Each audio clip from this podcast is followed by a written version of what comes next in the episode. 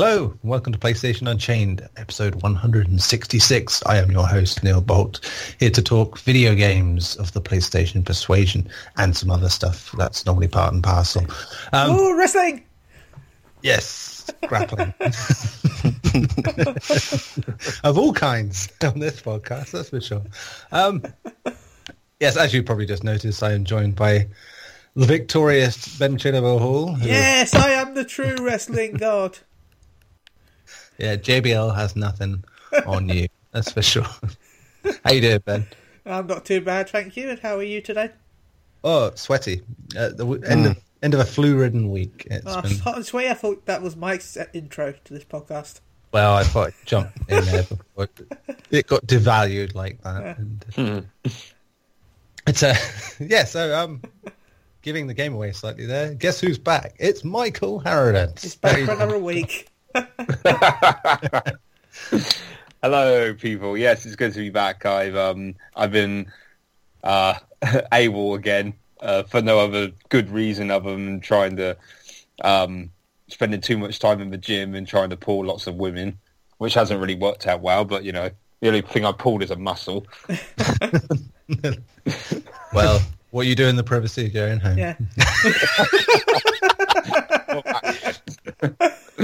But yeah, no, it's good to be. I don't think I've what is it? It must have been a couple of weeks, I'd say, since I've been on. A couple, about a month or so, maybe. Yeah. I don't know. Let's see. The best way I find now is go back through the predictions contest and see where Mike wasn't. And yeah, 2 weeks. It's been 3 weeks so since you've been on. So okay. As long as it's not a month, I'm not doing that again.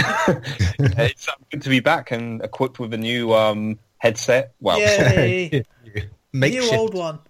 Yeah, a new one to the podcast. I haven't used as on the podcast, but yeah, it's my like nearly 4-year-old PS4 headset, which seems to be better than the laptop one. So, yay! Yeah, there you go. New experience. Yeah, more power to you. Yeah. Anyway, it's good to be back. Splendido. Also with us is the Armenian Argonaut himself. It is Gary Bagdazarov. How you doing, Gary? Yo, I'm pretty good, man. How are you? Oh, splendid. I'm past the delusion stage, so I'm happy and getting back to normal fitness. That's fair. Yeah, it's all good. Wait, you're supposed to be able to get past the delusional stage. I've been stuck on that.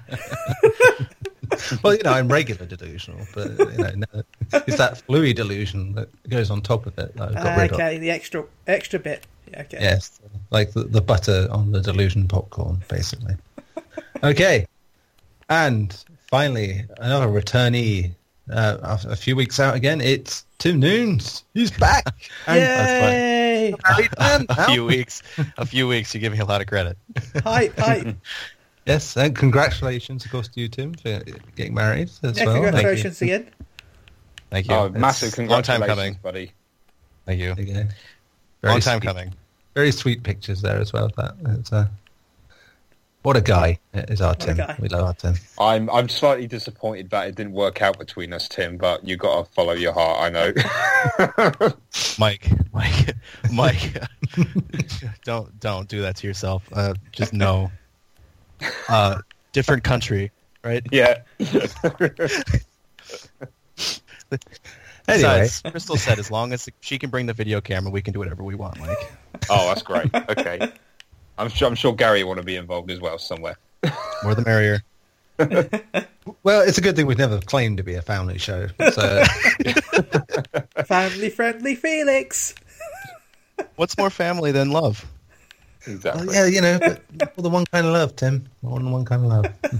Hashtag. Yeah. There's ones suitable for, you know, afternoon TV, and there's the ones blocked behind a pin code. But you're all right anyway, Tim, other than that, in all this house married life treating you? Pretty much the same way it was before, except I have a cooler ring.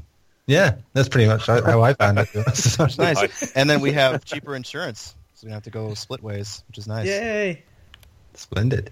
Right, I suppose we should get cracking with some video game stuff, really, shouldn't we? Wait, that's video good. Games? Yes, I came to the wrong podcast. Bye, guys. He's going to another fantasy one. That's not a video game. No, it's life.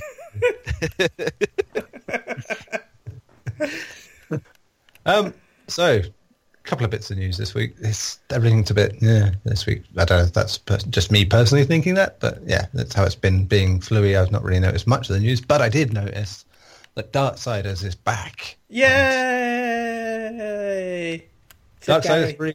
Yes, says Gary. Darksiders free with Fury, the female protagonist of the apocalyptic horsemen, horse people in this case, I should imagine. Horse persons. Horse peoples. None of them are horse. So this is just a really complicated way. Yeah, I mean, yeah, that's it. It is catering to someone. That's the main thing. Gary. Yes, IGN got the scoop, I say in commas, like they didn't have a paid-for advertorial to sort of do this themselves. But it's coming out next year, which is wonderful. It's nice to see it back. It looks nice in places. Slight concern about the fact that the character design is a bit, 2002, but it's, that's kind of Darksiders' appeal in a way, I think, as well. So I'm fairly excited for it. I've still not played Darksiders 2, but I love Darksiders, so I'll get around to those at one point. What about you guys? Tim, as you have returned after all this time, how are you feeling about Darksiders 3? Well, you and I are in the same boat, actually. I have not played 2. I own it on two things, being Steam and PS4. Both discount purchase, so I haven't paid full price, retail full price for both games in total, so that's been nice. But I have not played either of them. I've been wanting to. Also, thanks, Humble Bundle. But I loved 1.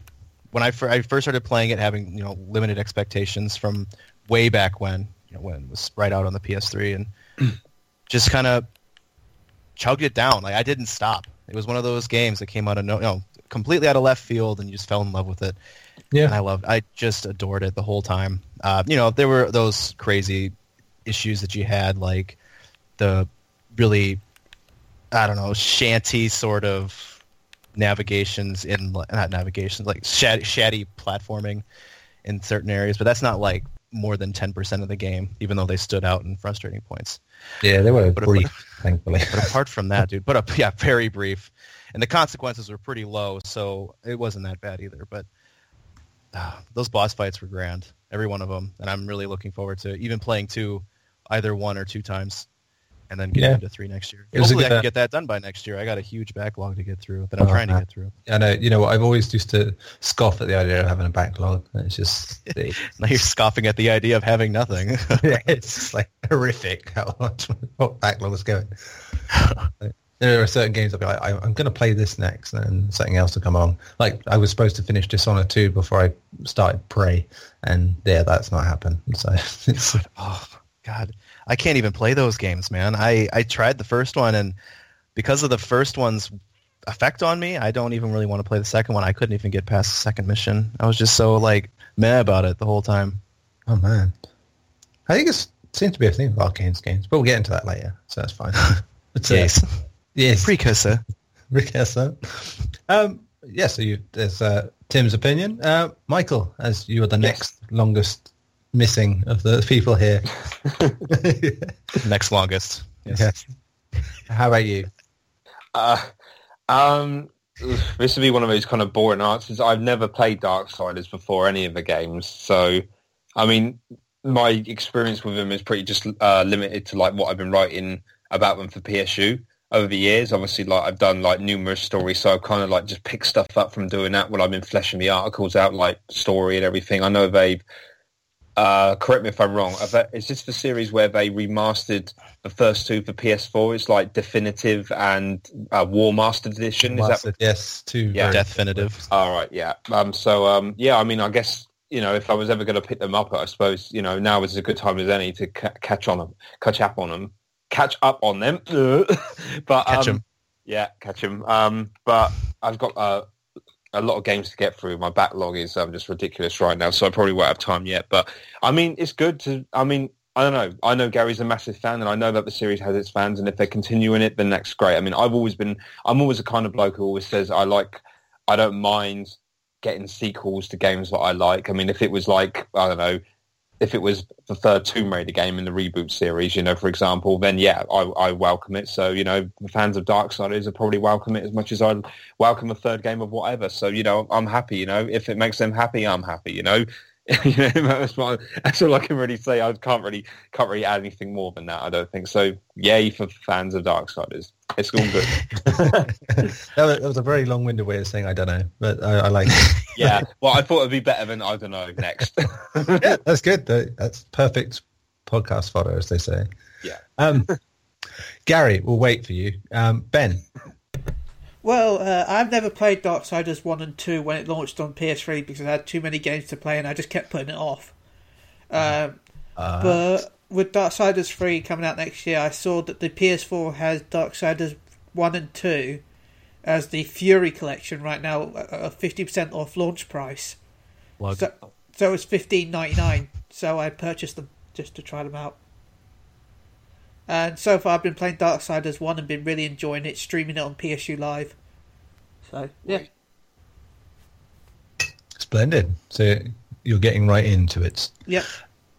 Fantastic. And, of course, superfan himself, Gary Bagdazarov. Hell yeah, superfan. Stoked, huh?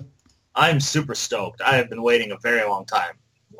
I'm so happy it's finally coming. I almost gave up hope when nobody bought the Darksiders franchise, when THQ went under, and I was like, damn, what a missed chance that was. I'm really glad it's happening, and I'm glad they're sticking to their original plan of telling the story of the Four Horsemen individually, and then doing a fifth and final game with all the four-player co-op, which I'm assuming is still the plan going forward with all four of them. What a brilliant idea. Yeah, it's kind of like they took the Marvel Cinematic Universe approach to it, where it's like, tell the individual stories of all the horsemen first and what happened to them when the apocalypse happened.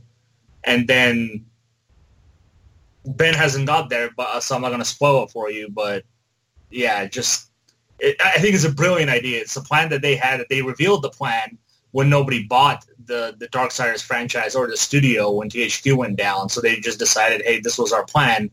And it sucks that we won't be able to realize it, but now they can. I know Gunfire Games is composed of a lot of the people who worked on the Darksiders franchise. I know some of them also went off and started Airship Syndicate, and they're working on Battle Chasers Night War right now. So yeah, I'm super stoked for it. I'm beyond ecstatic. I know the footage they showed wasn't the best footage, but it's pre-alpha, so I'm not too concerned or too worried about it. But yeah, Fury looks awesome. I'm very excited to play with her. And then the last one is going to be the gunslinger dude, so yeah. Yeah. I'm very excited. Very, very happy that it's finally coming. Splendid. Yeah, it's thinking like a good concept finally getting made after all that. It's typical, unfortunately, that came at that point when THQ were in its money for an around mode and forgetting to shut the back door, so to speak, before they got robbed. But at least it's getting its second chance. And I really do hope that it succeeds. I mean, I think it was a great plan for them to release the first two on PS4 as well. So that those people can experience. Like, if you looked, once they announced Darksiders 3, Darksiders 2 was the number 3 bestseller on Amazon. So it helps when you announce it. Yeah, and everyone wants to get into the franchise all of a sudden again. So yeah, I'm stoked, and I hope that this one succeeds so that we can get the full story that they wanted to tell with that franchise. I am kind of sad that the artist, I think it's Joe. I always forget his last name. The artist who did the art design for the first two Darksiders, he's not a part of the third one because he's doing Battle Chasers, but they're still kind of using his art style for it, so that's pretty good to know. Joe Madureira? Yes. Nice. Yeah, he went and founded Airship Syndicate and hired a lot of the Visual Studios guys to work on Battle Chasers Night War, and yeah, he did the art design and everything for the first two Darksiders. So It's sad that he's not a part of this third one, but what are you going to do? What are you going to do? Exactly. Yeah. Cool. Okay. On to other news. Assassin's Creed has hit the news again this week. It's rumored that the title is now Origins.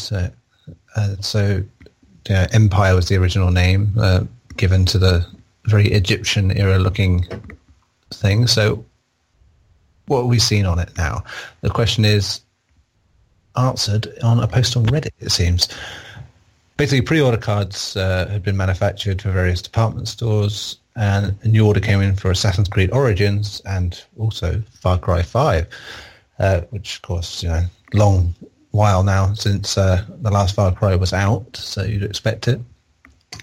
So, the name is intriguing, at least, that the origins could point to a key point in the series, or they're rebooting it this way, and which, given how many things start, that does seem to be a good likelihood. And, Far Cry 5 could yet be happening, despite a couple of false starts this week on that, the old Far Cry bandwagon. So what do you think with this name? Does it give you any clues to what we'll know now beyond the ancient Egypt setting? Mike, you're big into the Assassins. Yeah, I am. The name doesn't really make the name doesn't really make much difference to me. It's Empires or Origins or whatever. I think Origins somewhat is I think it's somewhat fitting, I suppose, and I presumably bear. He's set in ancient Egypt, so I kind of that ties in with the theme of they're going right back to the beginning, I guess. I mean, maybe, for all I know, it could be when the origins of the creed itself, perhaps. I mean, I'm not too sure how far it goes back, but ancient Egypt would seem, that's obviously as far as back as they've gone, as far as I know, so that would make sense. From what we know, it's going to start, this is going back quite maybe a year or so, it's going to... kickstart a new trilogy, which includes ancient Rome as well. So obviously they're going way back here, like beyond the Crusades and everything like that from the original Assassin's Creed. So yeah. Well, yeah, that's always an option. Yeah. I'm a big Assassin's Creed fan. I'm looking forward to it. I think Egypt is a really good location. It hasn't officially been confirmed yet, obviously, so all this is just speculation. But there's meant to be. I imagine the pyramids are probably served as kind of like some sort of crypts you can explore, like you had the assassins' tombs in the previous games and all that kind of stuff. I imagine they incorporate that. I expect that the. This was their intention anyway, because they were going to take it back and reevaluate the franchise. Ubisoft said that was their quote, reevaluate the series. So I imagine it will be completely overhauled, like a brand new game engine, new mechanics, all that kind of stuff. So I think, I'm really looking forward to it. And I think that going back to the beginning, I think that's a wise choice as well, because they had been pretty much coming up like further and further towards present times. You had like the... obviously Assassin's Creed 1 and 2, you had the kind of, the Crusades, then the Italian sort of Renaissance, then you had, obviously, 3, American Revolution. 4 went sort of back in time a bit, but then you had, stuff like Unity and, I can't remember. What was the, I can't remember the name. The one set in Victorian London, what was that? Syndicate, there we go. I don't know why I forgot the name. Yeah, Syndicate. Obviously, that's, brought us up to the 1800s as well. So I think going back is a wise choice. I mean, the more modern times isn't really... I don't think people necessarily wanted that too much out of Assassin's Creed. I mean, I always thought maybe one set during one of the World Wars is kind of interesting. But going back, I mean, there's so many great areas they can explore. And certainly Egypt... Japan was another popular one, so I think they're doing the right thing here, and I'm definitely looking forward to it. But they, I just hope they give it the time it needs. I hope they don't release it just to we got to have Assassin's Creed out, getting on the holiday season. I wouldn't mind if it didn't come out this year, because a lot of the past few games have been very buggy as well. Presumably, this one has been in the works for quite a few years, so I just hope they polish it and perfect it. So, don't rush it. That's what I want to see. I like this one to really kind of make its mark and, erase some of the more of the kind of a sloppy nature of some of the previous few games. Like, I mean, I like Unity, actually. I did like Unity, but for example, the bugs that had at the beginning, was quite notorious. So by the time it was properly fixed, it was too late for a lot of people. Yeah, exactly. Yeah, so hopefully we won't get anything like that. So if it means, I would personally, even though I would still buy them, I would personally like to see Assassin's Creed not be released on a yearly basis after this. I think it would benefit. So yeah, that's what I'm hoping they do with this. But I'm excited. Far Cry 5. Sorry, I didn't mean to go on. I got into Far Cry early with 4. I played 4 last year.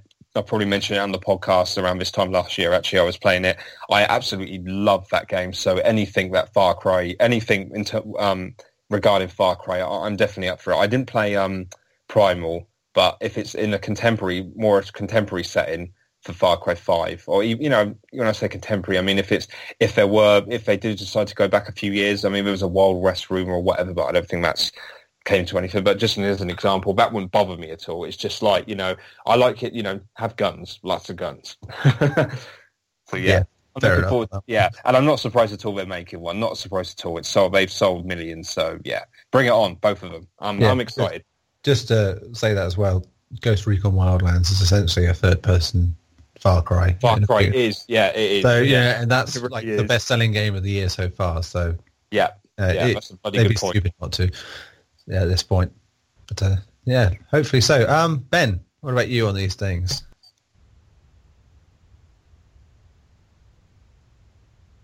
Definitely silence, huh?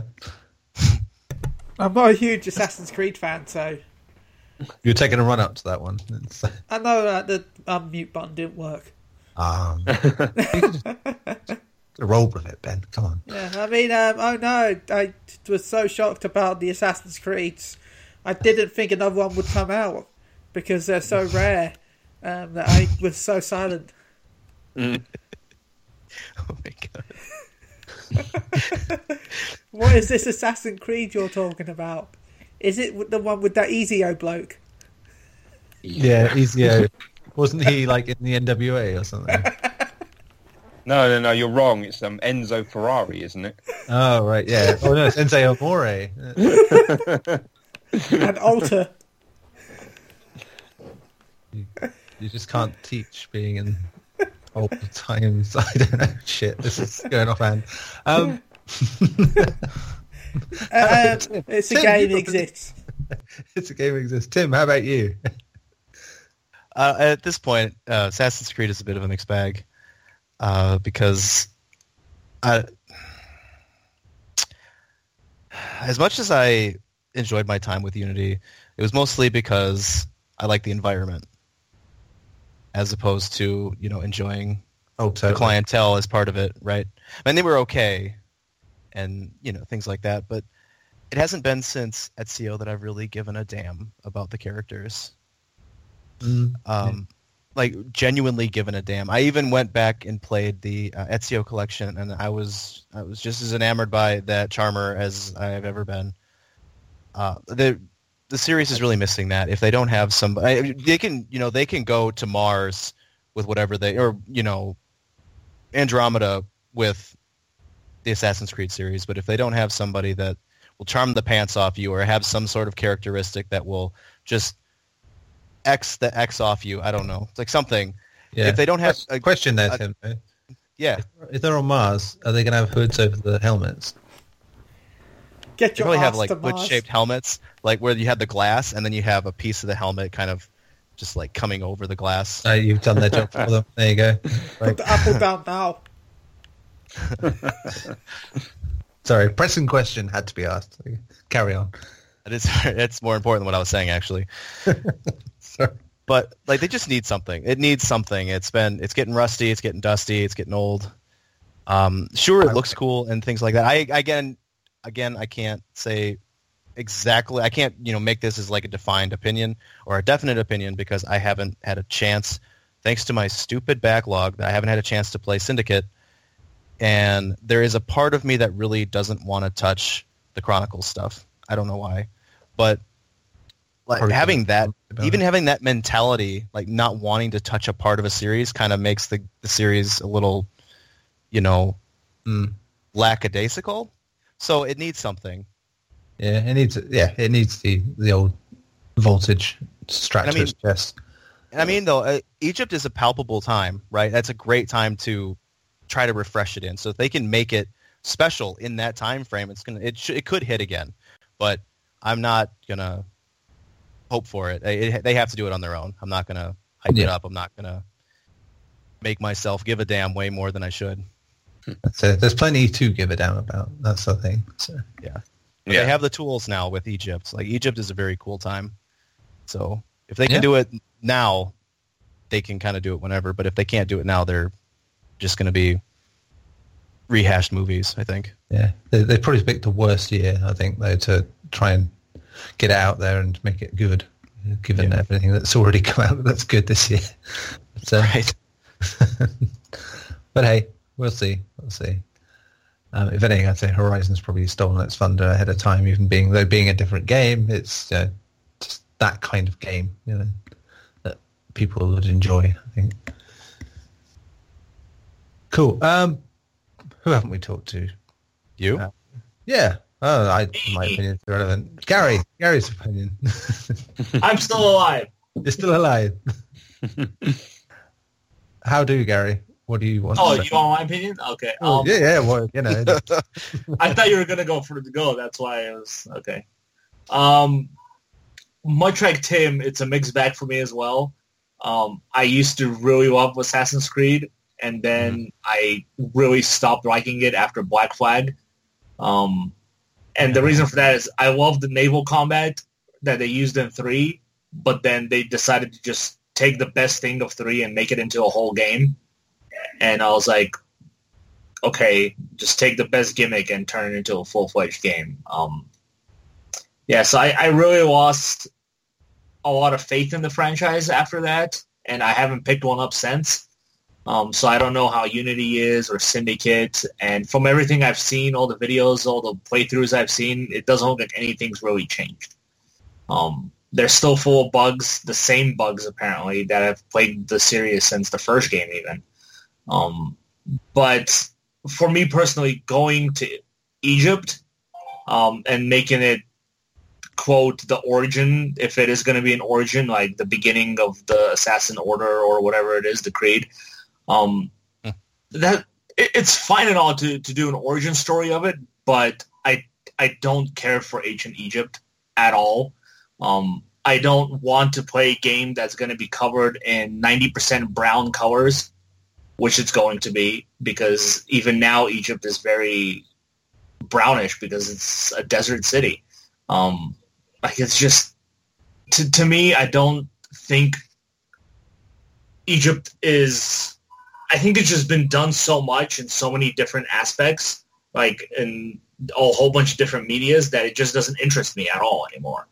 I mean, if I have Brandon Fraser in it, I'll give it a shot. But you know what? I was going to say something. Thank you.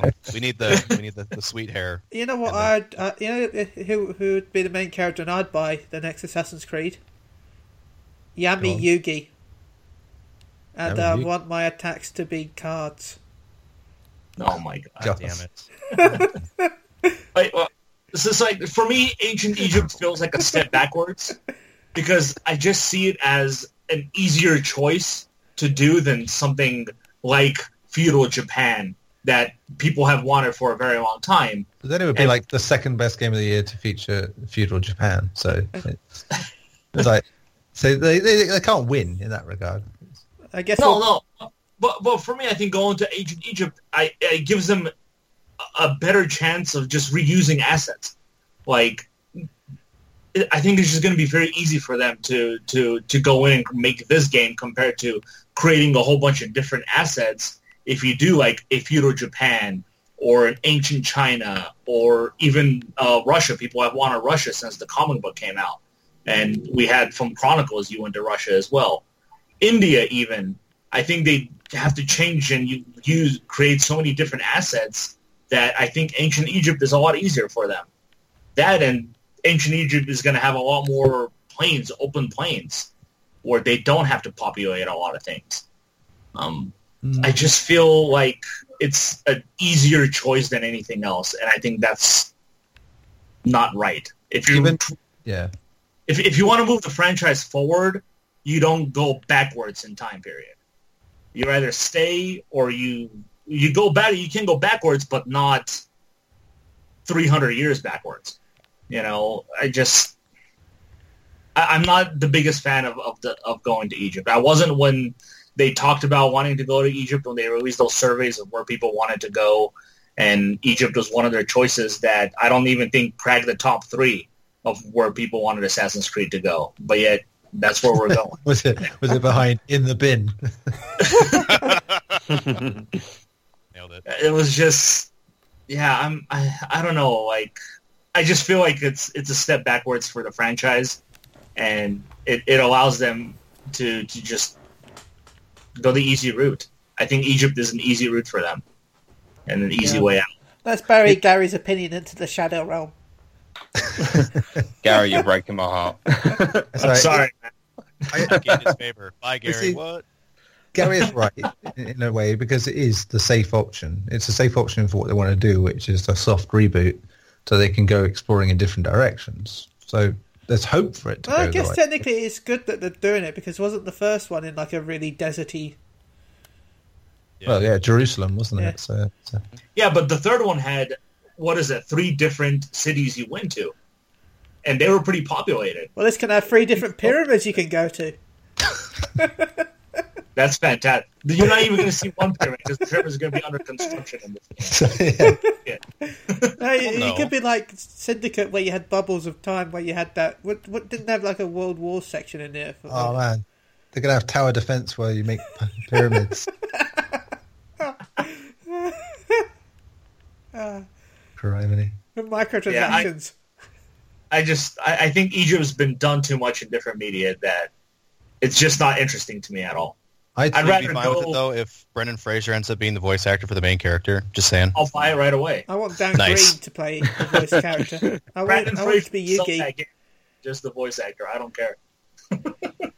I do suspect that Egypt may only be part of it, just because of what it is and the fact they had multiple choices on the surveys and stuff. Maybe it will. That'd be smart. I mean, Origins suggests that it, you know, the orders of this don't just come from one place, but several. You know, so it's possible. We'll see. Yeah, the other thing that will turn it around for me with Egypt is if I play as the Templars this time. Properly, yeah. Yeah, give me the Templars' point of view of what they want to do. Yeah, let us do the Tories. Well, Rogue was pretty... Yeah, Rogue was the Templar, right? Wasn't it? Like, that was pretty was Templar, one of those... even though he was more like a tool as opposed to part of the affiliation. That's it. That's the problem, I think, as well. That's what I mean. You're not, if you're going to go that way, don't do the, oh, I'm the conflicted bad guy that isn't a bad guy thing. It's just, fine, the next Assassin's Creed you play is me. I mean, you're already stabbing people to death. Let's at least do it with the... for that we are bastards. Yep. This is kind of the same thing that why they didn't ever go with the Hellghast story in Killzone, right? Like everyone wanted it, but like I don't know, you kind of lose some of the menacing aspects when you start humanizing them. And it's not the sense that they aren't already, because they are. They gave them consequences and they gave them scenarios. You know, they got the short end of the stick the whole time until you know they were put on. They, you know, even when. Like, they were even forced to let them be on their planet, right? Like, that was just a whole spiel. So they really got the short end of the stick the whole time. So, I mean, they could have made something out of it, but I feel like at that point, it would have been less something or other. You were the bad guys along. They could have done a Hellghast story if it was a prequel, and it showed how the ISA invaded their planet first. Yeah. But I mean, which is what the first game is based on. Killzone is Helgon trying to take the home planet back that was taken from them in the first place. At the same time, if we're looking at the way that the stories were approached in Killzone, I can't say that they would have been palpable. They would have been just more like, you're my son, yay, like it was in Shadowfall at the beginning. And by the way, I couldn't finish that game. Or Haze. Or 3. 3 was just so shooter bro. I couldn't even. Oh, fuck. I loved 3. God. But I fucking still platinumed it, but I. 3 was one of my favorites.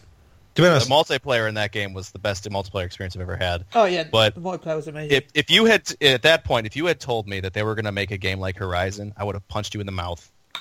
Straight up. There's rumors about it since 2010, wasn't there? I remember hearing about it all the way back then, 2010, 2011. Yeah, it did pop up all the way back then. That's very true. Yeah, their new IP that they were working on, a sci-fi one, didn't it? Said it would be sci-fi open-world RPG. They kept talking about. That must have been it. Yeah. They showed a bit of art off, and it turned out that art was indeed what they ended up doing. So. You can see that one of the actual Horizon monsters in Shadowfall. Can he? Yeah, it's a hologram. Oh, sweet! One of the dinosaurs. Nice. But yeah, on the record, Guerrilla Games, two games of theirs I've liked, and that's Killzone 2 and Horizon. That's it. Yep. Killzone 2 was something special. God damn. That was an amazing game. Killzone 2 was, yeah. The weight to that multiplayer as well. Yep. Love it. I absolutely loved the handheld version. I thought it was awesome. Actually, that's all right. But that's Liberation, wasn't Mercenary it? Or Liberation? Yeah, Mercenary.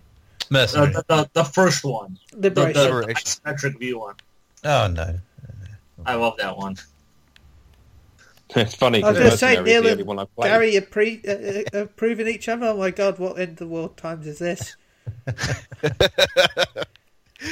It's fleeting, but it happens.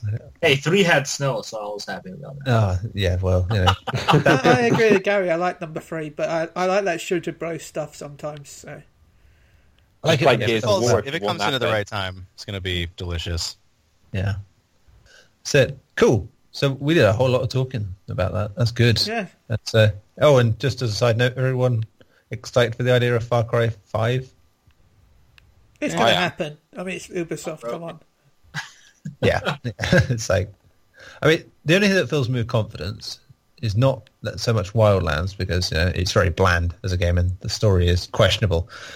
And here's Watch Dogs 2 and the way they handle the story in that, having finally going away from the, oh, your father figure or parent figure, etc., has been killed and you want revenge, blah, blah, blah. Instead, they had a fairly chill dude who was like, the system's a bit of a dick to me, but I just fucking stick my fingers back up at them. That's it. Wonderful. That's a nice way of doing it. No one had to die. But then they did kind of ruin that by having you being able to kill people when you're not really kind of guy. So, some good, some bad. What can you do? Right. On to the games that we have been playing. Huzzah. Ben? Yeah? What have you been playing? I've been playing the Darksiders one. Yep. Which you've wasted now in talking about it earlier.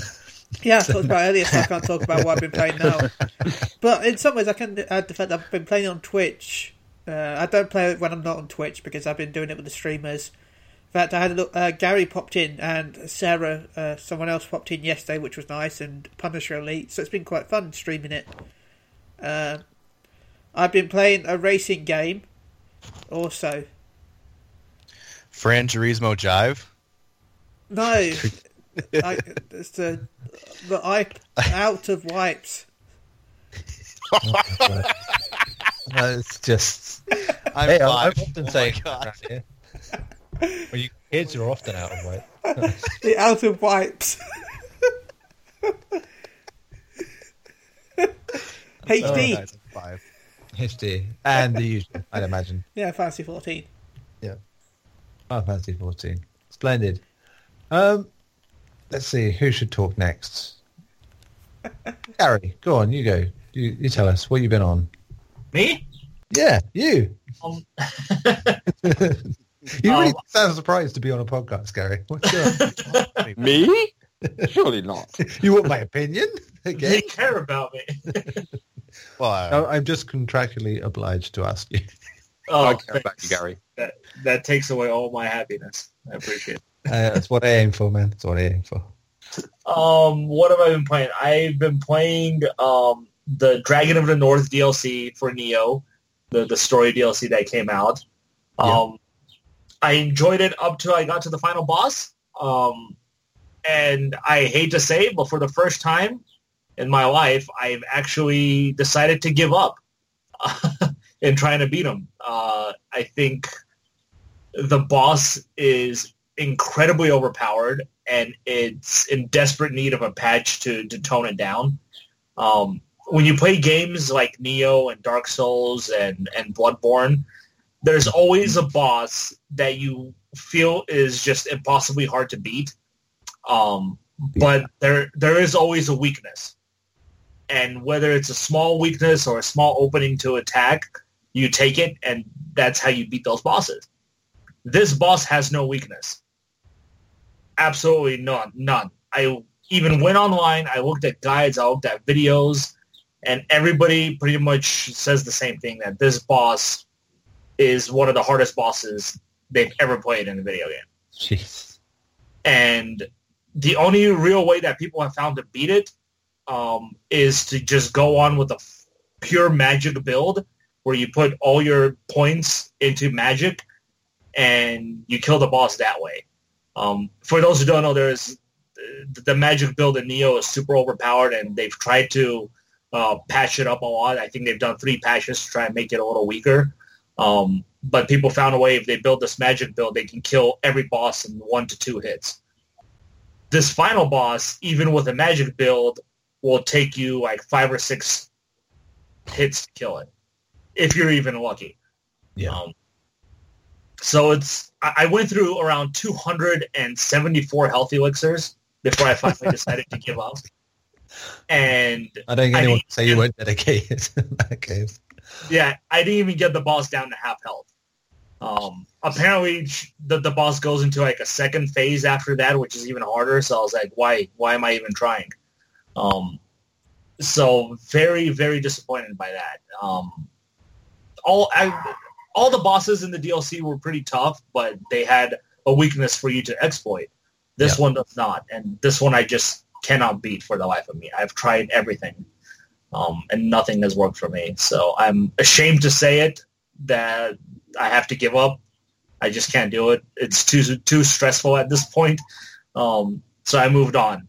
But I will write a somewhat review for it coming up soon here, so stay tuned for that.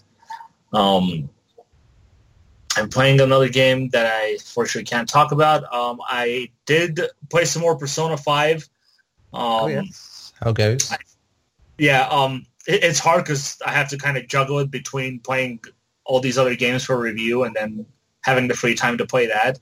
I just got the cat van, which was pretty cool. And I did the first mission there where I somewhat found my second target now. They know who they're looking for. They just have to find them now. It's still a fun game. Enjoy it very much. I wish I could enjoy more, but like I said, there's so much stuff going on. It's really hard. I got a crazy backlog, which you guys talked about earlier. I also have now a backlog of about 2,500 games because I have a RetroPie now, and I have a whole bunch of games on there from old systems that I am thrilled to play, actually. Respect there, Gary. I hear you on the retro stuff. Oh, hell yeah. Hi. Yeah, my RetroPie right now has over 700 Mega Drive games, about 800 SNES games. Oh, God. I have to look this up. I don't know what you're talking about. I don't know what this thing is. Let me see. Just while we're talking Persona a sec, Ben, did you ever finish it? No, I got to that bit and then I kind of didn't want to end it. It occurred to me when I was talking to Kyle like 2 weeks afterwards, and it's like, he's finished it. I was thinking, you know what, Ben never said what happened after he'd finished it. Like, I got to that bit and I thought, I'd never want to end this game. Oh, no, we'll end it sometime. We'll end it sometime. I can understand that in a way, the reluctance, but don't leave it too long. It was annoying me too much. I had so few problems with that game. It's like some of the stuff where people have said, "Oh, it's so unfair here," or "It's so such a bastard there." And it's like, I'm usually shit at these. Why am I doing all right? So, this is the only dungeon where I felt like that, though. Yeah, that's all right. It's the last one, so I expect it. But it's one of those bits where it's understandable. Cool. Sorry, Gary. Anything else that you can talk about? The last thing I played was Mario Kart on the Switch. Oh, with the new battle mode. Doesn't count. What's that? What's a Switch? Is that some sort of PlayStation Nintendo product, like the prototype? If it doesn't count, I won't talk about it. It doesn't count, so don't talk about it. I guess that's all I played. I didn't play anything else. Fantastic, thank you. There was no other games. There was no other games. Michael Harradence, what have you played? Yes, Mr. Bolt. I've been gaming a bit more this week, because I think the last time I haven't really played much. I've been going through, finishing up Rise of the Tomb Raider. This is all on PS4, by the way.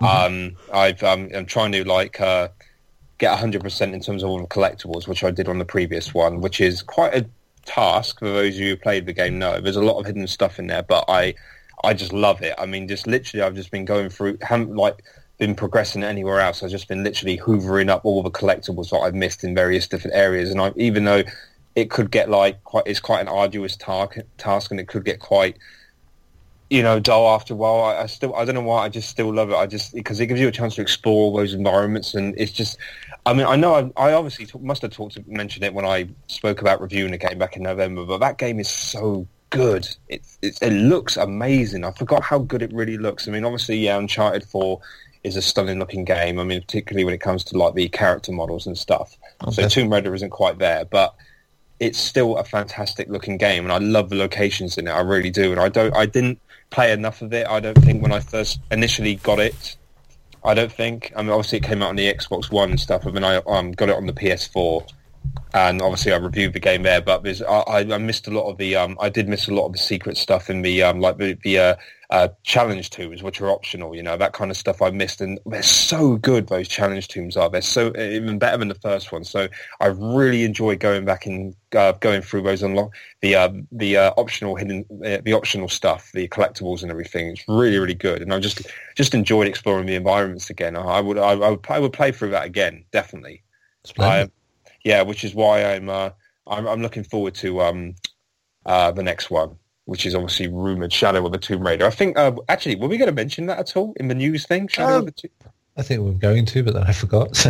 It's all right. Well, yeah, okay. Well, so I'll just Shadow. Well, I wrote it, so I'll just be real quick. Yeah, Shadow of the Tomb Raider is rumored to come out in early 2018.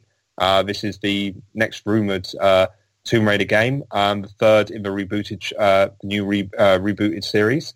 It hasn't been announced yet, but a previous rumor actually from the last week or so, in addition to this one that I wrote, said that it wouldn't be revealed at E3, but it would be shown at some point later in the year. So early 2018 seems pretty. It seems like it seems a bit too good to be true at this point. But then again, for all we know, it could have been development for the last 2 years. Who knows? As soon as the original Rise of the Tomb Raider for Xbox One finished, it could have. That would have been over 2 years then. So who knows? But I am absolutely stoked for that. Apart from Tomb Raider, I've been on. Gary will appreciate this. I've been going through Shadow of Mordor on the PS4, which I'm absolutely loving. Again, I've been done a lot of. Again, I was my mate Tim was with me when we were playing it yesterday, and he advised me to obviously unlock all the towers and stuff first, kind of like Assassin's Creed, to reveal the map, do some collectibles and stuff. I tend to once I've revealed a new area, I tend to go around getting all the little collectibles and stuff, which are cool because I especially love the and it shares similarities with Tomb Raider in this respect.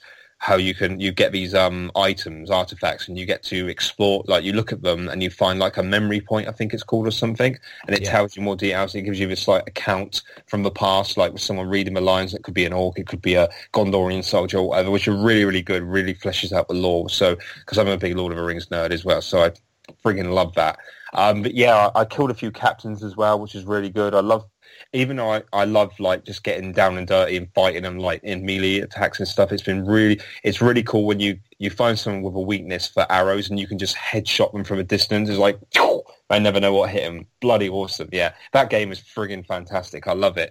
I honestly actually thought the combat would get quite repetitive after a while because of the way it is really and stuff, but it works really well. It is, because the thing about it is a lot of the time you're attacked by multiple people, so you really have to look around. It's not just mindless button mashing, because you have to really check to see who's going to like come after you, hit you with an attack, and you have to quickly press triangle, and sometimes it's more than one at the same time, so you have to time it just right. So it's actually quite a little bit more complicated than it initially seems. Actually, it's quite deceptive in that respect. And but yeah, I think it's fantastic, that game. It's I'm looking forward to the Shadow of War, is it the next one? Is that what it's called? Mm-hmm. Yeah, I'm really looking forward to that. So yeah, I've been really enjoying that. I'm sure I've been on. I was not necessarily this week, but obviously I have been on for quite a few weeks. I've been on Ghost Recon Wildlands a lot with my mates. I mean, I know obviously you were speaking earlier about its flaws and stuff, but it is admittedly a fun co-op game. I don't think it's as fun as like something like Destiny, for example.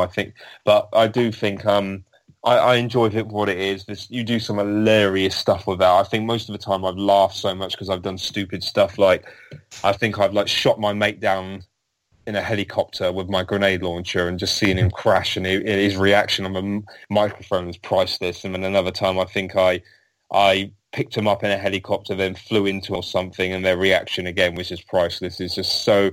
I just can't resist screwing things up with them because it's just so hilarious. And obviously they don't like talk to me much after that, but that's beside it.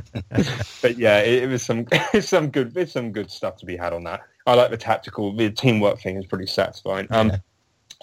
I'm just looking round quickly.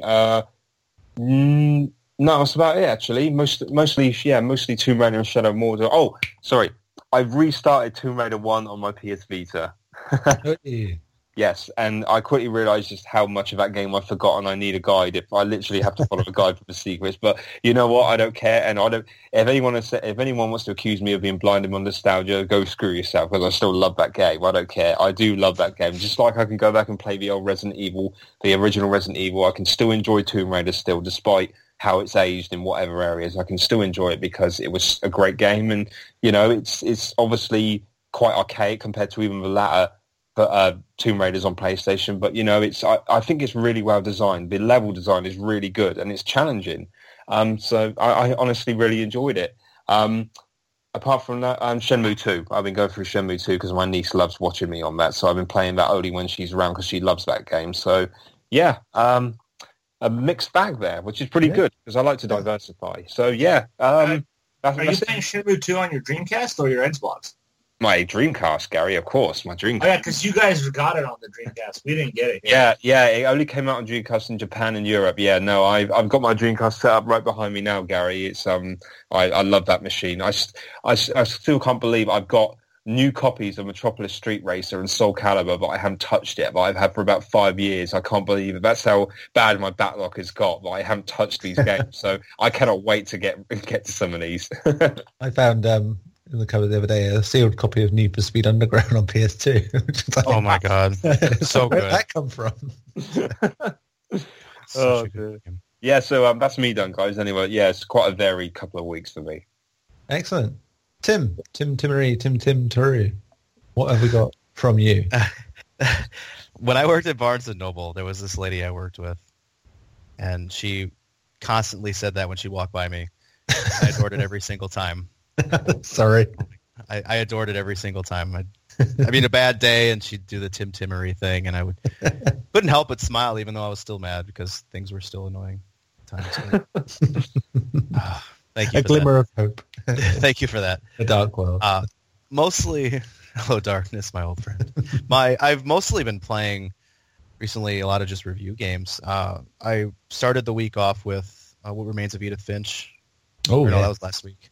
I was playing that. Oh my God, playing that. That's a question. That's without giving anything away. Can I explain it without giving anything away? I don't know. It's just a really immersive walking sim. Walking sims for me are usually just very like, okay, cool. The next thing, okay. The closest thing, and I can't even really compare it to it because it's not the same thing. But like the last time I've been so immersed in something that's on a rail like that was Heavy Rain.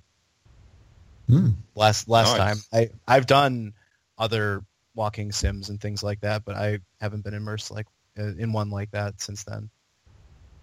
A lot of personal reasons, but all in all, it's so deep, and If you're going to play that game, it's only like 2 hours. Play with the headphones. Play with a headset. Definitely. Just... so good. So good. Apart from... dude, man, you have to. I mean, what is it? It's $20, right? 20 squids for you guys? $20. And, you know, just as an FYI, 58 reviews, 88%. So it's up there. People like it. Let's put it that way. Wow, that's a lot of reviews, too. Yeah, no score below 70%. So, I mean, even if you're on the fence, just wait for a sale. I can't see this not being on sale, but if you see it on sale, do yourself a favor. Apart from that, I've been playing Dark Souls 3, the Fire Fades edition. I'm working on that for review. And I've learned again. Every time I go into these games, I learn it again. I learn how filthy of a casual I am. I mean, I have a really good time with it, and then I come across bosses, and then I quote give them legitimate chances, right? I try them 3 or 4 times. I feel like I'm developing strategies, and then I make a mistake, and I get caught in that mistake, and the boss just destroys the hell out of me. Yeah. So, yeah, I mean, that's there, yeah. That's the game. It's the needle and thread to that game, right? But that's it. On the casual thing, the nice thing about Dark Souls now, I know it was kind of a thing in older games, and I didn't play 2 because of the way people talked about it. But the nice thing about 3 is that if you're having troubles, you can eat these embers that give you like extra boost and things like that. I can't remember the lore behind it. Such a casual. And you can summon other players and like NPCs you've met along the way that'll like support that fight. They can come and fight with you, which is nice. I would like to say it was a godsend, but there were so very few people when I was reviewing it. So it's never ever review a game like a Dark Souls game before it's out, because there's no help at all, and it's just. You're going to say, I reviewed this game, and people be like, you didn't finish this game. No, honestly, it's still just a traumatic experience. And as much as I enjoyed my time with it, I just thought, at the end of it, I'm never touching one of these again. I'm done. Equally so. Like, this is the most fun I've had with a Souls game. I take that back. I loved Demon Souls way back when. I didn't get far at all. At all. I played like 40 hours, and I didn't get to the second boss. But I love the hell out of that game. Yeah. Still my favorite by far. Second, third, and fourth to that, Neil. I love that game. I didn't play Dark Souls very much. I don't know. It just kind of... I don't know. It's weird. I finished Demons. I finished Dark Souls 2 and 3, but yeah. Bloodborne and the original Dark Souls, nah. Well, no, that's actually like twice. That's where it's weird for me, because like I have up until a couple days ago, I hadn't finished a From Software game. You know, like saw the ending. Excuse me, I can't say that either, because I beat Bloodborne. That was the point I was going to, and I totally led into it incorrectly. Point is, I haven't beaten a Souls game. There we go, that works. I haven't beaten a Souls game up until a couple days ago when I beat 3. But when I played Bloodborne, I flew through it.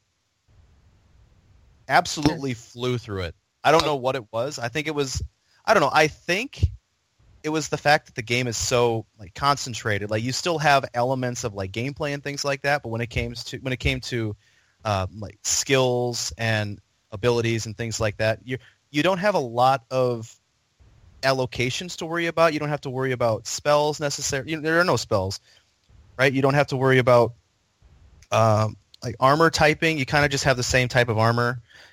It gives you a more focused sort of Souls experience, which is why I think that game resonated with me, because whenever I look at the stats, I'm thinking, oh god, I have all these mountains of weapons to pick from and mountains of abilities to pick from, and I love what I possibly can do with that one, but because I screwed up my specking, now I have no idea how it's going to be useful, because I just stand there looking like a tool while the boss just, you know, gives me the whole I can't think of that Vlad the Impaler. That thing gives me the whole Vlad the Impaler effect,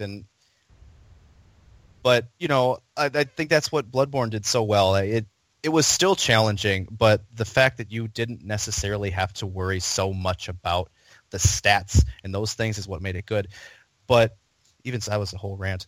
But Dark Souls 3 is nice in the sense that it's forgiving enough for you to make those mistakes and still find a way to continue, which is nice. Because it caters to the filthy, filthy casuals like me who wanted not be filthy, filthy casuals, and we can get started and get into it as opposed to just hitting brick walls for days. Yeah, I mean, it was nice in that regard, especially, you know, having to do it at not my own pace. It was to get through the early stuff fairly, you know, nicely. It was just a godsend, but by God, yeah, I did have to restart the game a few times just to do that specking up right and get the right class. And oh man, I don't know why Bloodborne for me didn't hit, because everything about it just screamed, "This is the game you want. This is everything you'd really wish Souls would be."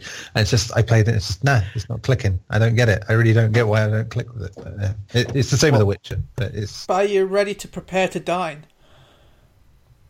No. Yes, I am full. So. I am full.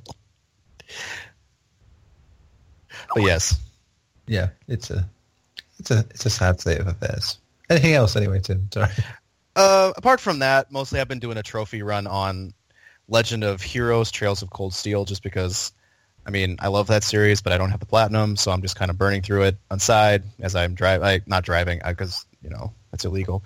But like when I'm on trips and things, not driving, or when I'm like playing baseball, simulating some stuff with Diamond Dynasty, I do it between stuff and things like that. So kind of a side project, platinum those games.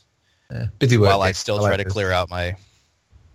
I was complaining really hard to myself every day about my backlog, but after hearing about Gary's self-inflicted listing, I really don't feel that bad anymore. You don't know, Tim. You have no idea. 2,500 games. How do you breathe? I mostly have them at this point just to play with friends. Well, we're going to play mostly the multiplayers. Road Rash, all the beat-em-ups. That's really why I want them. Road Rash! Yes! Oh, yeah, man. But I'm happy you call it the Mega Drive and not the Genesis. Good work. It's the same system, but... I said Mega Drive because you guys know Mega Drive more. Yeah, I noticed that. Tim and I over here know Genesis. So, yep. You know, we are a UK-centric podcast, so that's much appreciated. Yeah. Cool. Sorry, Tim. Was that everything? Or? Yeah, I think the only side note I have to make is that I like to consider the Genesis my Sonic player, much like I like to consider my 2DS as my Pokemon player. Nice. But the Mega Drive can never just be a Sonic thing, even though Sonic is like a touchstone. It's the thing, you know. It's the game that made me like games in the first place. So, but hashtag. Yeah, that's it. Get those hashtags in. Well, what about you, Neil? What about me? I don't know. What about you? What have you been playing? Oh, someone segues into me. This is as ever. Neil's list is not a short list, but Neil will be brief where he can be. I've been playing games with the family more this week, as well as playing, you know, the regular stuff by myself in the dark, cold times. Rocket League, I've been playing more Rocket League. Me and my son have been doing seasons and playing together, and God, he's picking it up nicely. I mean, Christ, I let him play against a computer on his own earlier today, and he won twice, for a 5-year-old, that's troubling. Oh, wow. Good, yeah. It's like, yeah, once I play... usurp pretty soon. Well, I don't know, because when he plays with me, he just sort of goes, yeah, you'll do it. I'm just going to do breakdancing with my car. Yeah, he's worked out the whole, I can score from the kickoff thing really well, so it's been fun for that. It's been nice. Just a look on his face winning, like, the season's championship was just lovely. Just so he saw the trophy and he's like, we won a trophy? A trophy? It's like, he's 5 years old. He has 65 trophies of his own now on the PlayStation. It's start him young. Yeah, start him young. He still moans. He goes, well, you got so many more than me. It's like, they existed before you were born. It's like, I hadn't even met your mother. But yeah, that's been fun. I enjoyed that. The other thing is that my wife last year watched me play Uncharted 4, and she got very much into Uncharted 4. So she's now, since I got the trilogy on the trilogy version for PS4, she wanted to watch those. She watched most of one. I told her there's not much to borrow with because, you know, it's shit. But two, you know, she's been watching the whole of two with me. I've only been playing it when she's around. It's been, yeah, she's been enjoying it. It's wonderful. That game is still really wonderful. And it's just still my favorite in the franchise. But, you know, seriously, fuck over animated Drake sometimes. It's just it's the amount of jumps you make because the animation decides, no, we're going this way. That's it. We're done. It's just unfortunate, to say the least. I still can't talk about that game, even though I've had it for weeks now. And God, do I really want to talk about it, because it is everything Persona isn't, or isn't. It isn't. Yeah, it's the anti-Persona 5. Let's put it that way. Oh God, when that day comes and we can talk about it, I'm so ready. What else do we do? I reviewed Dreamfall Chapters, which is an old school point and click adventure in one way, but also modern in another. It's also really, really boring for a long, long time. I mean, like, yeah, I get that you're supposed to know the background of this whole series that's been going on PC since 2001. And, you know, the games have come out like every 5 to 10 years. But yeah, that's fine. But they've never put any of those games on a console. So it's like, there you go. So I got the cliff notes, if you will, and to get into this. And so, okay, so I have an idea of what's going on, and to a degree.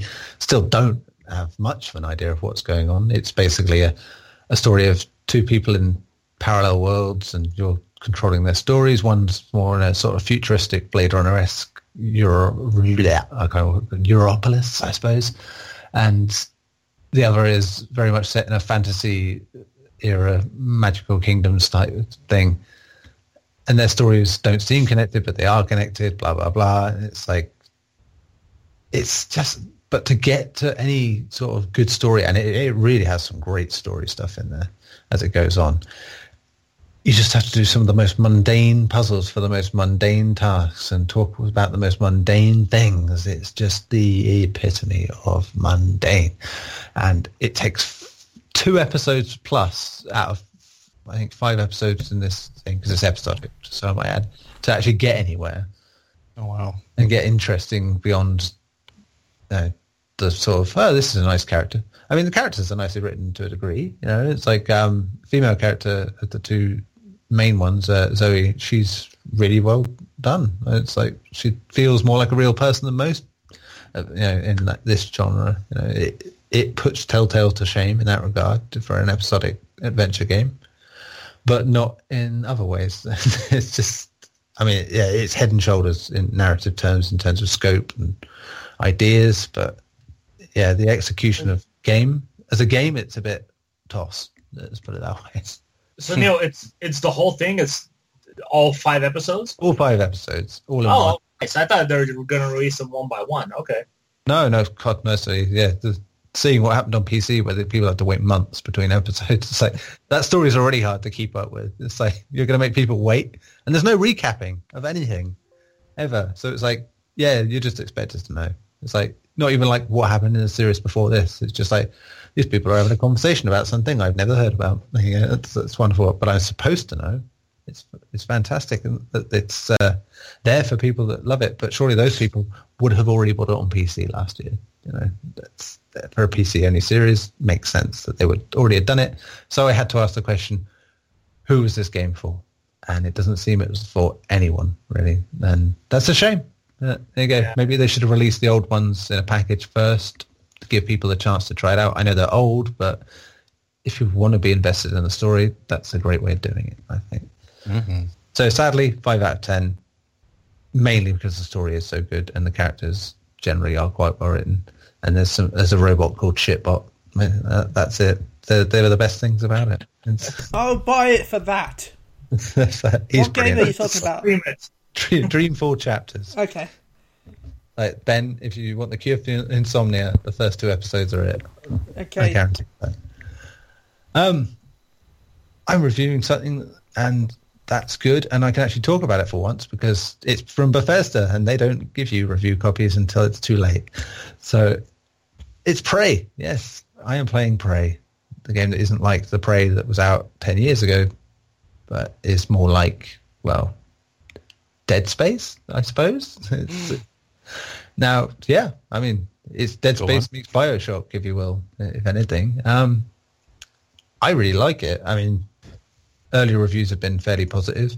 I've seen stuff on the other side of social media where it's like, no, I don't get it. It's boring. This is dull. It's like, it's very slow paced for the first few hours, but I like it in the same way I liked Alien Isolation, where it's like lots of building and just getting to know the area you're in. It's like, and Talos one, which is this space station you're in, is just great fun to sort of poke around and find out, because, you know, it's a place that has gone to shit and fairly recently, and there's still remnants of life here and there, but there's also this alien menace that can shapeshift and turn into objects and stuff, and you can go in and start, you know, upgrade yourself eventually to get their abilities into yourself, but then it makes you less human. It's like, so stuff like the Talos One defense systems, like the turrets and stuff, will start registering you as an alien threat because you have alien DNA, and it's, but you can turn yourself into a coffee cup or a pack of towels or whatever you want if you upgrade yourself enough to hide like the mimics do.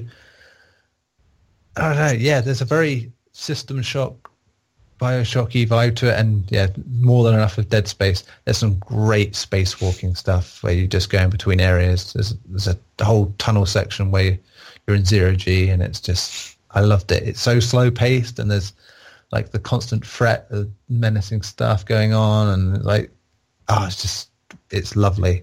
And then you go out of that section into what you think is relative safety, and then something more horrible is in, you know, apparently now stalking you, and you're like, oh Christ, what's going on? It's really cool fun. I liked Dishonored by Arcane, who did this, and I've still not played Dishonored 2, as I said. I don't know what go beyond that.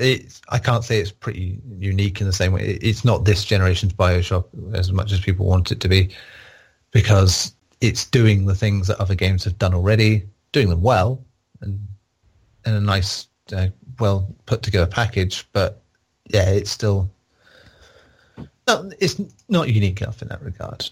But I do like that it's been made and they've taken this new turn with the series, you know, to change it to a completely different game. And like I said, I like Dead Space for its environments. I like Alien Isolation for its. I like space stations and things like that. It's just, I just find them really, the idea of being so far from home and in this place that looks so familiar, and yet there's you know, it's an alien field to the way the buildings are themselves, and this big emptiness of space outside that, you know, you just can't go and deal with very often. It's just, and having an alien threat in it always just wins it for me. So I was a sucker for it straight away, and I'm hoping it continues to be good. I'm obviously still playing it, but I've unlike most review stuff, I'm very much enjoying just rooting around everything, and taking my time rather than, you know, getting on with it. It's like, you know, the review's going to be after people have already bought it anyway, so might as well make it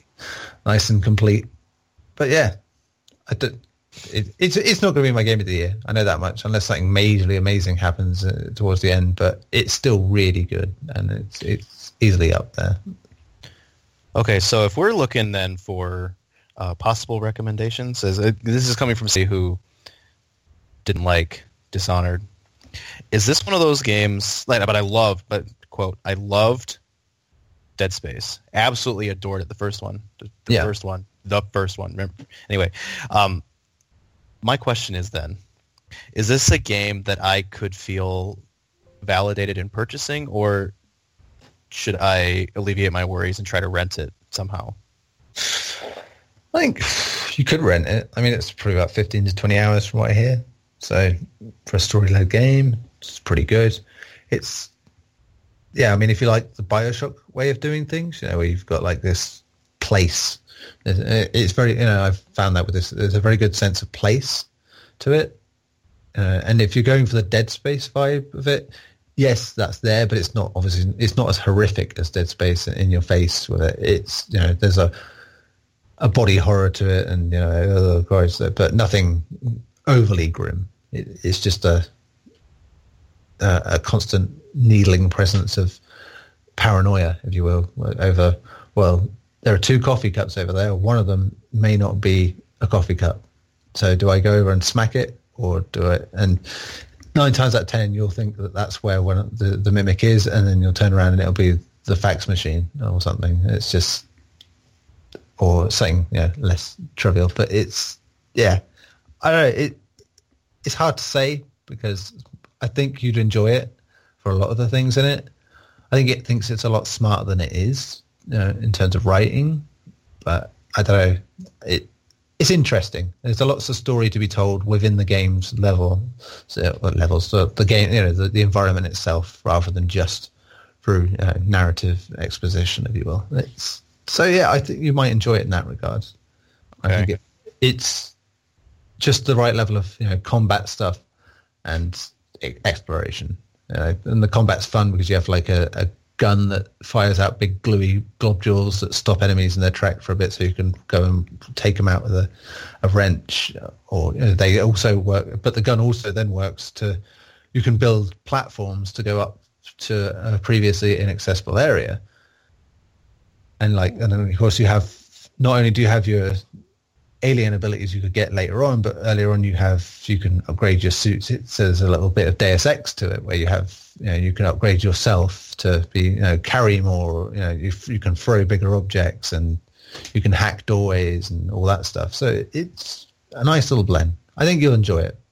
Okay. I don't know if you'll enjoy it by much, but maybe I would suggest that, given Bethesda's recent games have gone down quite quickly in price, you might as well wait till it's cheap anyway. Okay. Well, in any case, I have GameFly, so that's already on my queue now. There you go.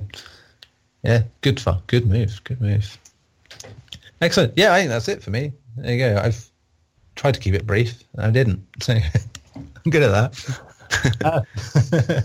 So we better go on with the other stuff. I'm sorry, Alfonso. We will probably deal with your question next week, just because it isn't time sensitive, and we've got other things to do on this one. But I promise you, next week, in fact, you'll be on, so you can ask it yourself then, I'm sure. So that'd be the best way, but thank you anyway. Let's get on to predictions. Yes, the review score prediction game, which last week was for Dreamfall Chapters, funny enough. And cool.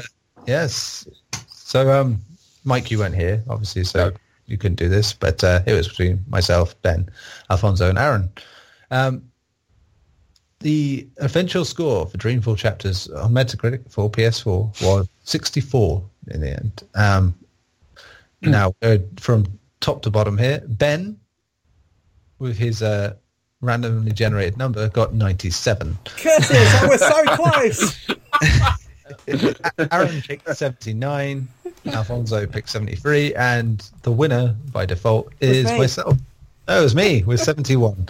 So the scores stand as we go, as Ben on 1 point, Gary on 2 points, Alfonso on 2 points, Mike on 2.5, and myself on 4.5 now. Oh, I'm still second then, despite not being here for 3 weeks. You got game, man. Okay. Well, yeah, I'm here every week, so I have that slight advantage. Yeah.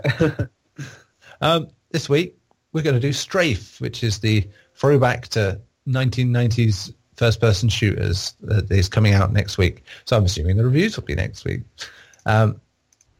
Yeah, basically the idea is to guess what you believe the average critic score is going to be, not what you think necessarily the game will score, because, you know, that's could be a whole different opinion. Unless you're Ben, of course, and you get the computer to decide your numbers, and it usually picks somewhere in the 90s. I'm going there now. I'm going to go first and say 79 for Strafe. Okay. Tim, what do you predict on this one? And just so I understand the rules of this game, the score that we pick is not based on our own knowledge, because I have nothing. No. It's just what you think that the critical average would be for a first-person shooter that is an actual throwback to the 1990s shooters.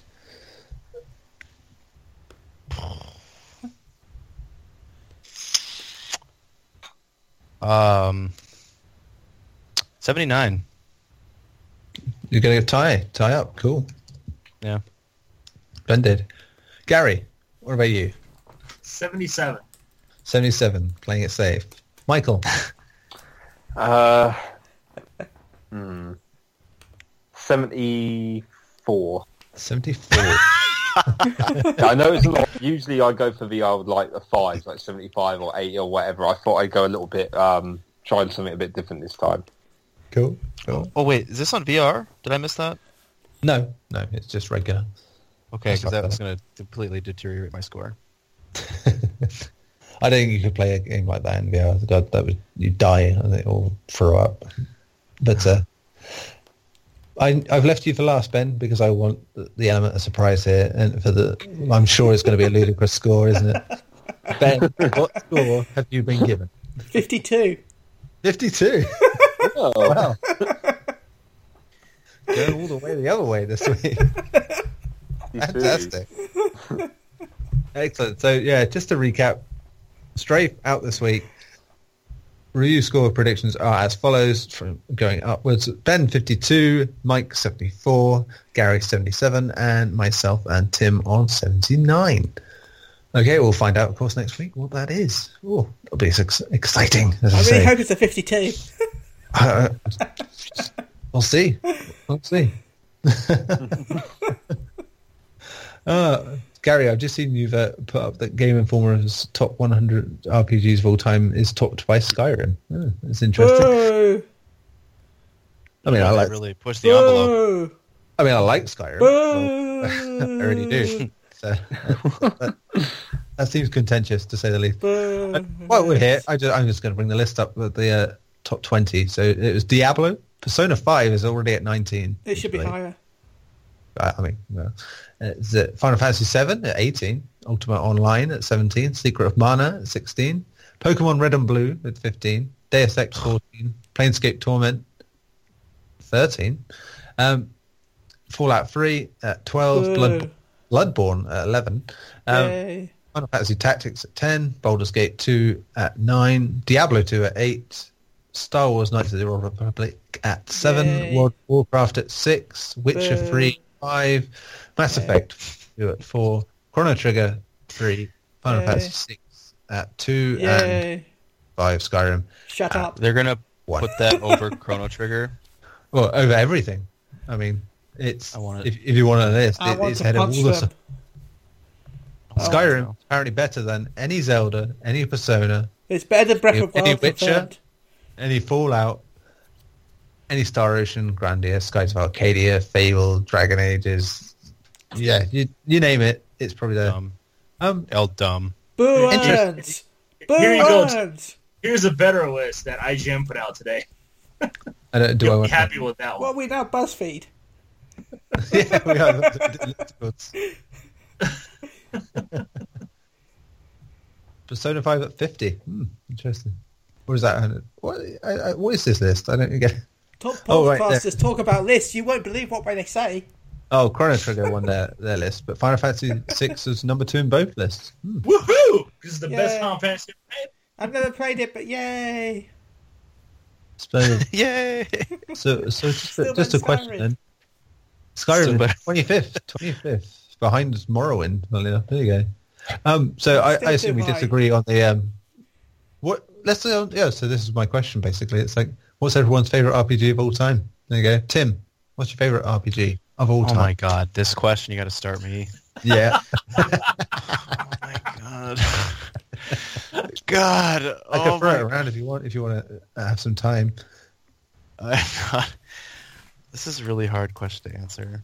Well, while you're thinking, I just want to point out Game Informer have put XCOM Enemy Unknown as the 66th highest RPG, which is a turn-based strategy that isn't an RPG. Well, Final Fantasy Tactics got top 10, didn't it? Yeah. But XCOM has never been an RPG. But apparently it's a better one than Undertale or Divinity or Dragon's Dogma. Oh, I've been playing that this week as well, Undertale. Oh, cool. But yeah. Anyway, sorry, Tim.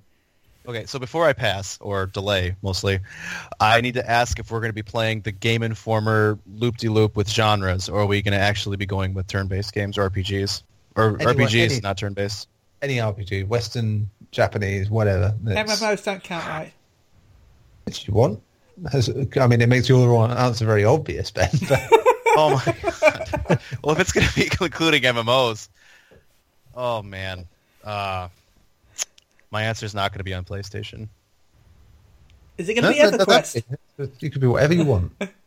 All right. Well, if we're going to be going, you're not being true to yourself if you don't do it right. So. Okay. Well, and I only say this. This is very biased opinion because I invested a mountain of time in this game. Burning Crusade. Right. I'm not going to say World of Warcraft, but that game has done me wrong plenty of times. But there, Burning Crusade. I played vanilla for the last year that it was there, and I was into it. I did all the stuff I was supposed to do because that game was very rhythmic in how you had to play, like you had to do certain things like that. And I was into it, because it was my first foray into MMOs. But Burning Crusade jived with me. It gave me everything I wanted. It gave me all the elitist sort of rating that I wanted from vanilla. It gave me individuality enough to go off on my own and get progress without veering away from what I was doing in other realms of the game. Fair enough. I shit you not. In that expansion alone, I spent 250 hours. Not bad. Not 250 hours. What was it? No, not hours. Excuse me. It was... I was thinking something else. 250 hours. That's nothing. What the hell is wrong with me? That's nothing. Yeah. I think that's what I spent in the last expansion I played. In that game, in that one alone, I ended up playing something like 45 days of cumulative time. Blimey. It got me through my first 2 years of college. It got me through borderline bankruptcy. It got me through just sheer boredom. It got me through a lot of things. It was and apart from their personal value, it also gave me just a ton of shit to do. That Burning Crusade, not World of Warcraft. I want to iterate that hard. not World of Warcraft. Burning Crusade is my favorite RPG. Brilliant. Ben, I'm going to ask you for online and offline. Well, I'm going to say, if I'm going to go with online, there's only one question. Answer. Final 11. Nah, I kid. Well, to be fair, it's hard. I did love 11's storyline. It was really good. But of course, for community reasons, I love 14 because the game is just amazing. And I'm really excited. I'm on the edge of my seat, quite literally at some points, nearly falling off my seat in excitement for Stormblood, which will be June 20th, early access being June 16th. And I really can't wait for Stormblood. But for single-player Final Fantasy RPGs, well, I'm going to go with Final Fantasy, so you can guess. Final Fantasy 9. Final Fantasy 9? So good. Yeah, so 9 good. Was probably my favourite Final Fantasy game. I loved the story. I loved Vivi. I liked Quina. I loved most of the characters in that game. I wasn't a big fan of Steiner, whatever you call it, the knight. Yep. Oh yeah, he was cool. He was the only weakest character for me, but I didn't dislike him. It's just compared to the other characters, I didn't like him as much. Fair enough. But yeah, 7 was my first Final Fantasy game. But 9 was my favourite. Splendid. I like it. Gary, what about you? Man. For me, it's hard to pick out of the two of what my favourite is and which one I spend the most time playing through. But when it just comes to straight-up favourite, it is Final Fantasy VI. That tops every RPG for me. But when it comes to the one I spend the most time on, and the one that I will love more than probably Final Fantasy VI in my heart is Shadow Hearts. I love Shadow Hearts. It's fantastic, but 6 is the top bar of of RPGs for me. Those are, yeah. Excellent. What about you, Michael? Any RPGs? Oh God! Assassin's Creed. I, it's That's not classed as an RPG, is it? No, it's not. Oh, there we go. Damn. No, right. Well, I don't know, unless you're Game Informer, in which case, yeah. Pro Evolution Soccer. Now, when I think of RPG, I think of things like Final Fantasy or Persona, or But to be honest with you, I haven't. I just realised that I've not played many RPGs at all. Even though I like them, I really haven't played that. I really haven't played that many of them, which sucks. Oh god, I really didn't want to say this because it's such an obvious, it's such a go-to answer, but it'd probably be Final Fantasy VII because that's the only genuine RPG I can think of. But I love that game to death and completed it so many times and just did everything in there, fighting the two weapons, getting the gold chocobo, Knights of the Round, all that stuff. I mean, I play it every couple of years. I just love it. So the thing is, though, Mike, because it's so loved, that's why there's no harm in being your favourite because otherwise it wouldn't be so well known.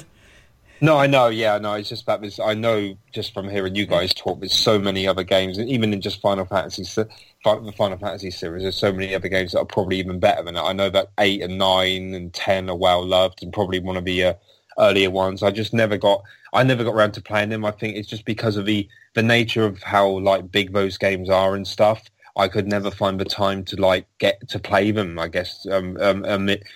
In between growing up, school and then college and then work or whatever, for some reason I just, in between all the other things that I bought, I just could never find the time, I guess. So it would probably be Final Fantasy VII. Yeah, I mean, Oblivion, is that classed as an RPG? Sure. It's got RPG elements. RPG, so yeah. Well, Skyrim could be the best RPG. Almost a vomit saying. Yeah, it's a Western RPG. I would say it'd be. I would probably say it'd be Oblivion or Final Fantasy VII. I absolutely adore Oblivion. Yeah. I must have put. I put 3 files in that.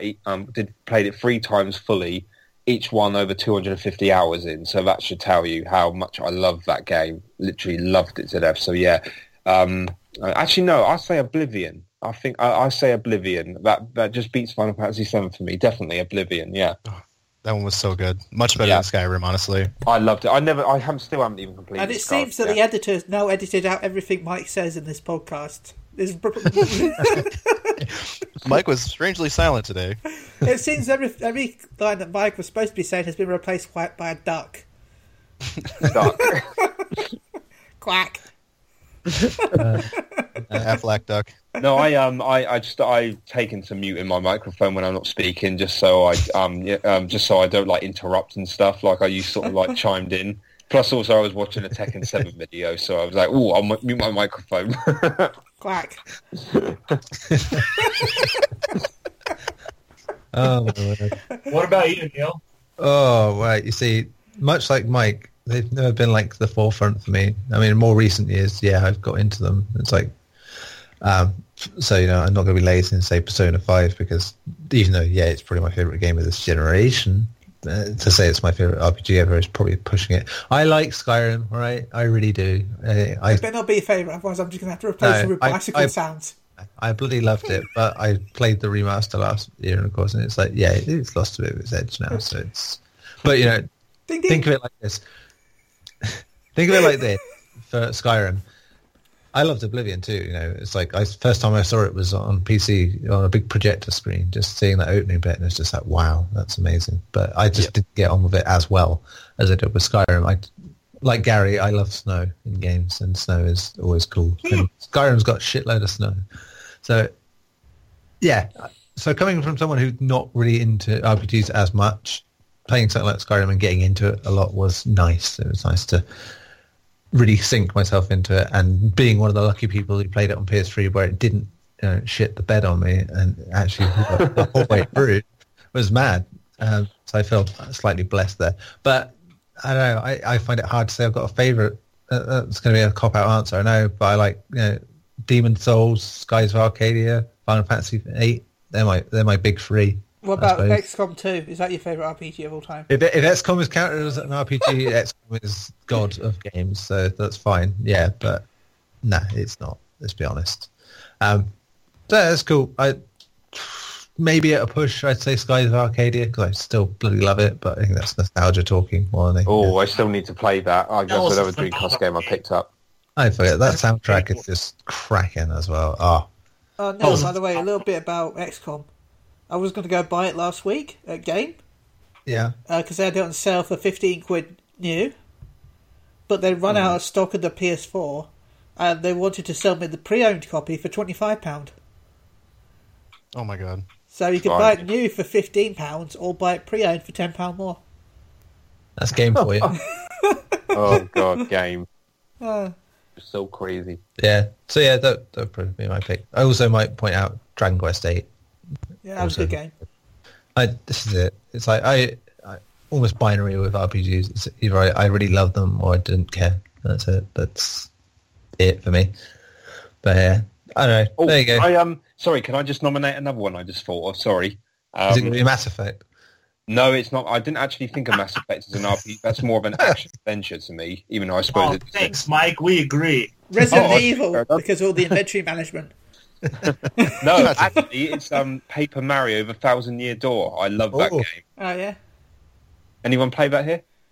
Oh, yeah. Cool. Yeah. Speaking of which, Super Mario RPG, man. Top notch.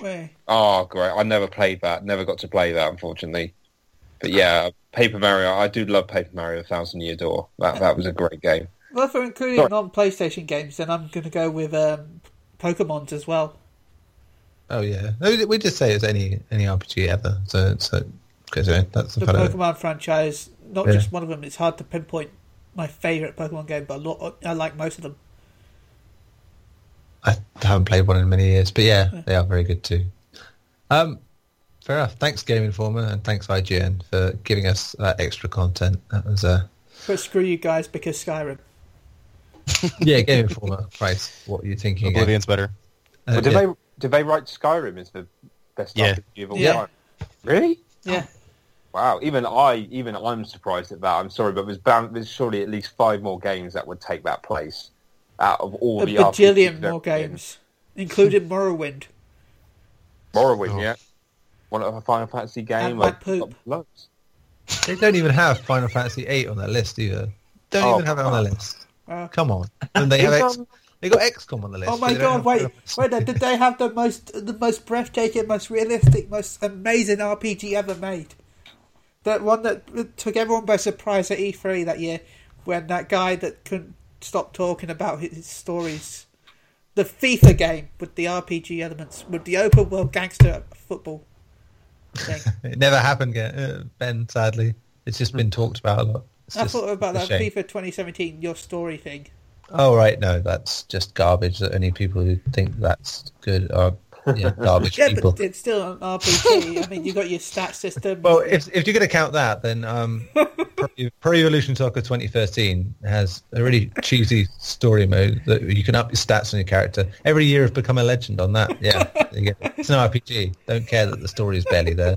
Beyond the guy going, hey, you got a big game today. Better probably play some football. That's it. And then we've got also include Marco's Magic Football. That was an amazing game. Oh, I love that. Anyway, oh dear. Fuck it. I just remembered another RPG and then I forgot again. Damn it. That would have been fun. Can't be that good. Yeah, it couldn't be a Skyrim. That's for certain. It couldn't be Skyrim. It couldn't be a Skyrim. I'm just seeing. I just end up listing games and going, I like this game. There's just so many phenomenal games for me. Yep. Xenogears, Legend of Mana. You know, there's just so many to go through. It's really hard to pick. That one that I can see in my head, but I've forgotten the name of. Earthbound. Just to put my Nintendo side in, Wind Waker. Yeah. That's what... Wind Waker's my favourite Zelda game. It's not even on their fucking list. Not even on their fucking list. What? How dare they? Is that an RPG then, Zelda? Would you class it as? Yeah. All Zelda games are RPGs. Yeah, silly. Oh, God. In that case, geez, wow. I mean, we're talking... Yeah. Oh, my God. In fact, if that's the case, why has none of these got Ocarina of Time at the top? Oh, my God. In the top 5. Considering it's always like the number 2 game ever or something. It's like... Yeah, and Majora's Mask as well. I don't know. I don't think Zelda's been considered an RPG for a while now. That's funny because Breath of the Wild's in Game Informer's list. Well, Game Informer is going to put whatever the hell they want on there. Ocarina of Time or Wind Waker, definitely. I love those games. So Wind Mario Waker has more RPGs in their list than Zelda. What world are we living in?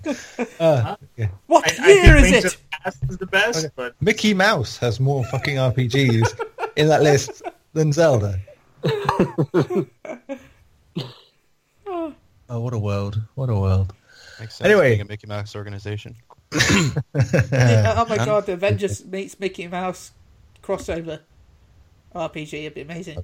I'm sure when all that finally happens in 2055 or whatever it is, it will be great. By then, that's how Skyrim gets off the top of the list. Yeah, like Kingdom Hearts 3 finally coming out. The Death of the Universe is confirmed. Anyway, we've been talking a long time. That ends the podcast this week. We will do shout-outs and how you contact us, sort of info dump stuff. So, Tim, any shout-outs, anything you want to say in terms of people contacting you? Go. If anyone wants to talk to me, I've actually been lighting up my Instagram again lately. But like my Instagram, my standard Twitter account is at Timberelli, Timberelli. The song that Neil sang for me earlier is a legitimate thing in my life, so it is my hashtag and my contact information. So, again, thank you, Neil. And anybody who wants to contact me, go ahead. Thank you. Fantastic. Good stuff. Benjamin. Shout out to Phoenix Down Radio. Shout out to Evolved Mail, aka your girlfriend's favourite streamer, at twitch.tv/EvolvedMail. Shout out to Maelstrom Radio at twitch.tv/MaelstromRadio.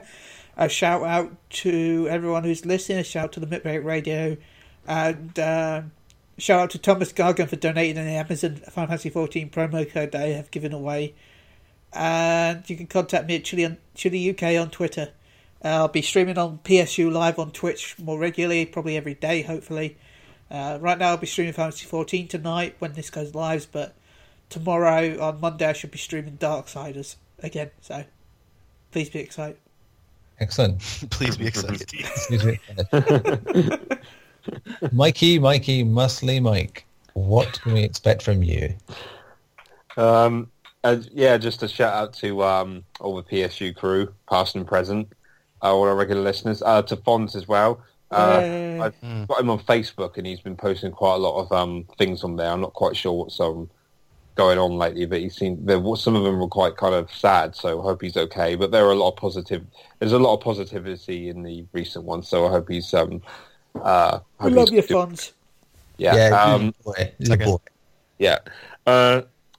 want to contact me, you can do so through email, mike.harradence@psu.com, or you can, if you wish, you can add me to PSN. It's Billy_Cohen84, capital B, capital C, as in the Resident Evil 0 character, Billy_Cohen84, and that's about it. Yeah, I'm not on Twitter or anything. Well, I am, but it's not me.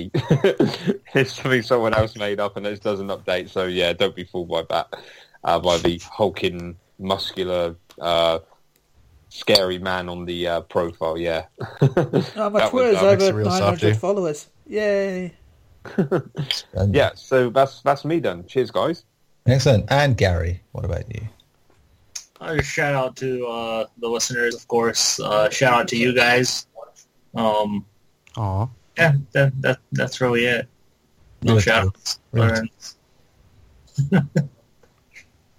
Excellent. I obviously echo the old sentiment about thanking the people who are listening.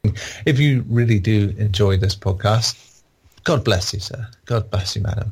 But if you could help us out a little more and maybe rate us on iTunes, preferably with 5 stars. Only if you really feel 5 stars is fair. But, I'm not trying to guilt trip you into going for 5 stars, but 5 stars is all I really want. Okay. And maybe share with other people the wonder of it. I mean, if you're not too embarrassed, that's true. Maybe give us 4 stars plus 1. Yeah. Well, I mean, if enough of you are giving us 4 stars, fine. That's somewhat acceptable. We'll move up those rankings. People will see us anyway. That's all good. But preferably 5 stars, and then we'll do perfectly wonderful. Yeah. And just share us out on the Twitter sphere. Give us comments. Give us questions. Tell us what you hate about us. Yeah. It's like, Do I ramble on too much? Do I not know what I'm doing? These are legitimate questions with legitimate answers. So let's see. You'll find out next week, maybe, if you ask us. Yeah. I won the competition again, so I get to end the show. Fantastic. Though, of course, Ben, controls the recording, so it's never quite that simple.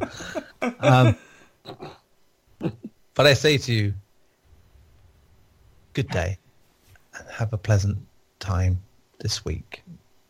God bless you. I don't believe in God, do I? I don't know. Bow to your wrestling God. What?